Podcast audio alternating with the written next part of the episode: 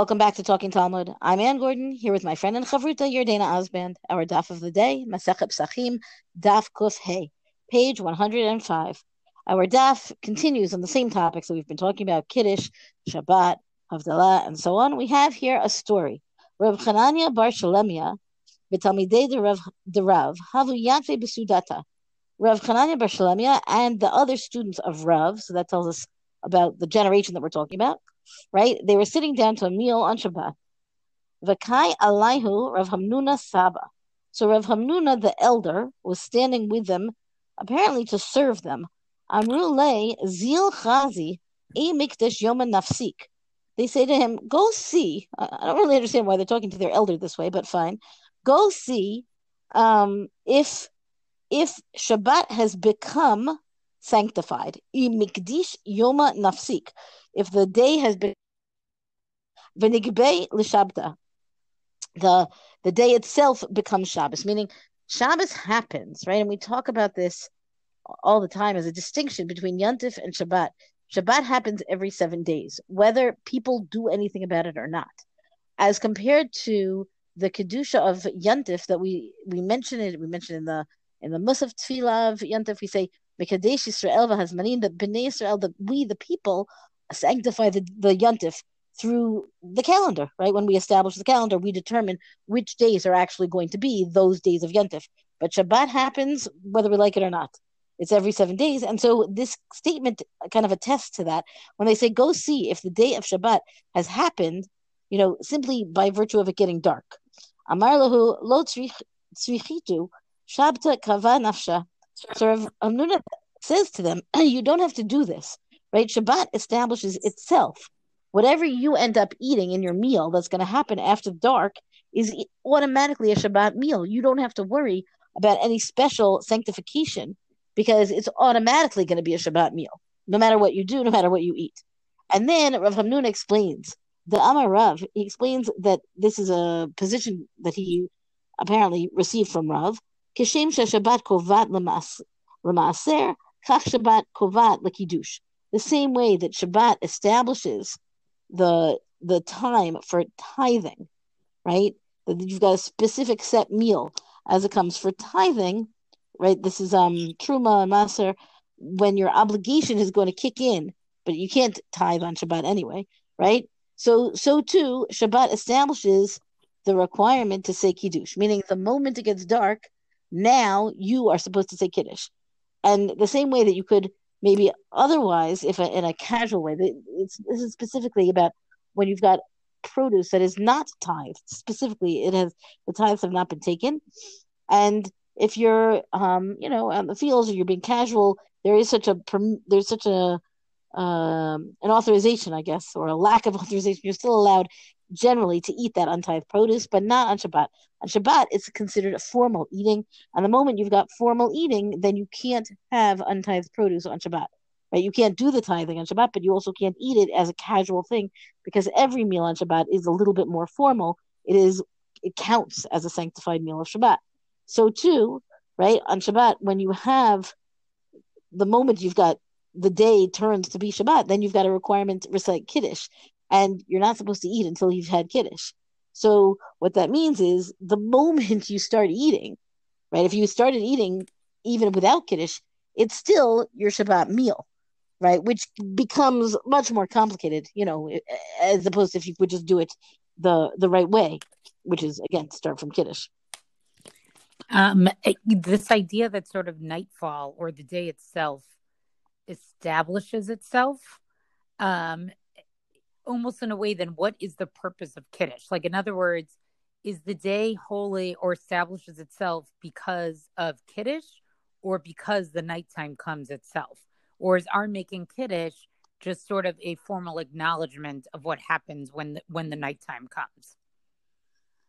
I think that the shabbat establishes itself means that it's going that that that time is now shabbat. But we then do sanctify it for our experience of it, right? And we're not gonna. The, that's exactly the question of of whether we. I don't know. Well, I, I think I about it. No, I would think I, about it this way. Actually, I, I, would think about it this way. I think that's actually what's different about Shabbat, because when we talk about Rosh Chodesh, we are being Makadesh. In other words, Rosh Chodesh doesn't mean anything unless we're part of that process, right? We have to be the ones to say the new month started, and therefore we're determining when the holidays start. That Kiddush of Shabbat is going to come whether or not we make Kiddush or not. Right. And I right. And the Gemara goes on to say that the same thing is going to be true for Havdalah, right? That it be, Shab, Shabbos leaves. It becomes dark. It's Sunday night. Uh, sorry, Saturday night, Sunday. It becomes Sunday, regardless of whether we do anything about it. And then we incur the obligation to make Havdalah right? That's what that's what the change of the day does. Right. We have the obligation to make kiddush. We have the obligation to make havdalah and i think this is what shows us is really truly different about shabbat as opposed to a chag. I want to hop down to a discussion that starts to take place at the bottom of amud aleph and going into amud bet which is this question of can you say kiddush during the day? In other words what happens? Ravina asks a question. What happens if you didn't say kiddush on shabbos on friday night would you say that Kiddush during the day? And we have this Amoer who comes from Nachman Bar Yitzchak, right? Who says that if you didn't make Havdalah on Motzei Shabbos, right? What do you do? You can make Havdalah anytime during the week. So the same thing he says would be true about Kiddush. If you didn't say Kiddush on Shabbat night, then you would just say Kiddush during the day. Ravina then brings the Brisa, right, where he says, you know, that, um, you know, to sort of disagree with this, uh, where the Brisa says that on Shabbos night and Yom Tov night, there's sort of a kiddush over wine. And we mentioned also in Birkat Hamazon, right, either saying Ritzeh or Ya'aleh V'yavo on Shabbos and Yom, right? But on Shabbos and Yom Tov day, there's no kiddush on a cup. And but there is a mention of it in Birkat Hamazon. So the idea is is that if you didn't say kiddush on Shabbos night, right, you you know you you you know and say it during the day, you know sometimes maybe there could be kiddush on Shabbos day. Um, and so Rav Nachman Bar Yitzchak is basically saying, no, this Brisa is talking about, you know, when when everything is done, it's the correct way. It's not talking about a situation of if, I guess, and that's the way you explained it. It's not talking about a situation where you, you know, forgot you forgot to say Kiddush in the proper time. Um, and then they're going to quote another Brisa, uh, which is talking about, you know, uh, sort of the the the the, the kavod of Shabbos day of the meal of Shabbos day is more important than the kavod of Shabbos night. So, in other words, if you only had one cup of wine, right, to say kiddush over, right, it should you should use it for the one during the day, so that kiddush hayom, um, uh, you know, is uh, you know, in the night kiddush, which, we say mikadesha Shabbat, but the idea is basically being if you didn't say kiddush on Shabbos night, right, you say it on the day, and that's okay because you're going to fulfill both, right? You're you're going to do the the kiddush that you need to say during the day. Um, and you know, then they get into a discussion about this idea of doing sort of mitzvot in its proper time. But anyway, there's this whole discussion back and forth between Rav Nachman Bar Yitzchak and Ravina, which I sort of tried to summarize, but I don't know that I did well. Okay, but I love what Rav Nachman here says. And so basically, Ravina, you know, comes to him at the end. Um, and, uh, you know, he says to him basically, like, do we really say that a mitzvah is sort of, uh, more beloved, right? Uh, chaviva mitzvah, you know, do we really hold this principle of chaviva mitzvah b'shata? That a mitzvah is sort of better if it's done in its in its right time. And he quotes a brisa to show that maybe that's not the case, that we don't actually hold this. And then I love how he answers it. There's all this back and forth. Amarle, ana lo chaknai anai. He says, I'm not a scholar.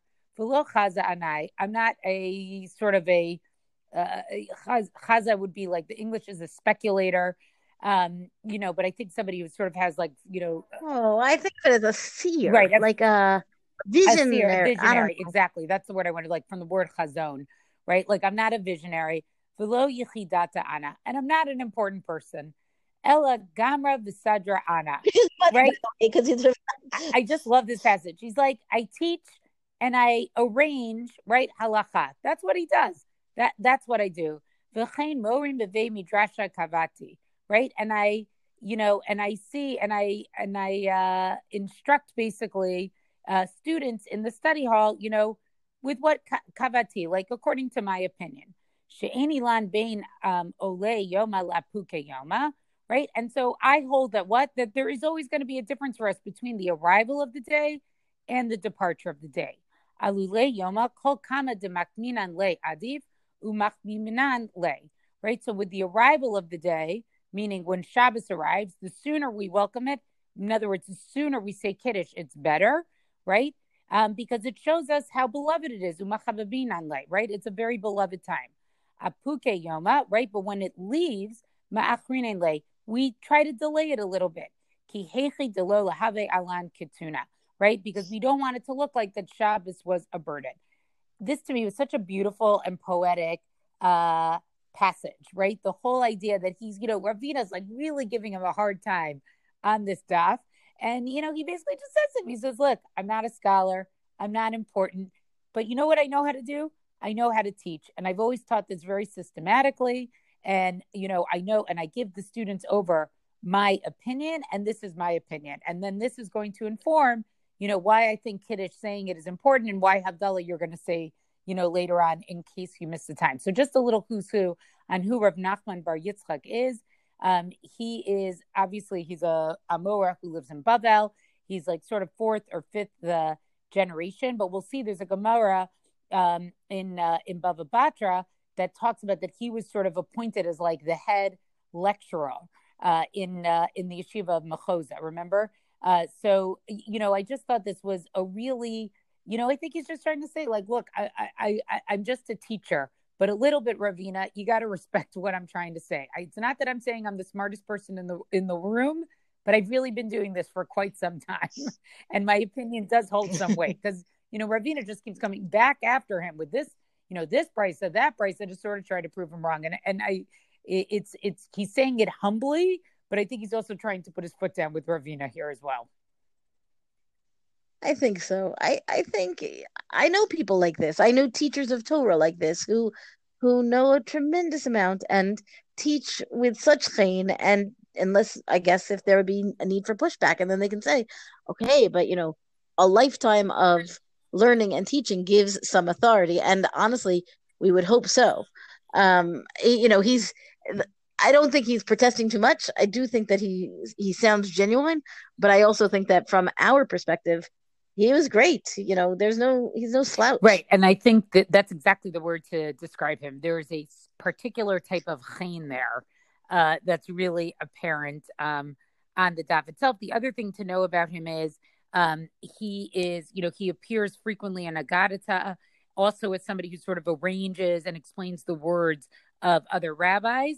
Um, and also, he's associated with a lot of mnemonics. So I, I think the point is he's an organizer he has a very systemic way of sort of thinking about halacha and teaching it. And so that's why he's sort of trying to say to Ravina, like, I don't need a proof. I'm just telling you, this is sort of my philosophical view of what's happening.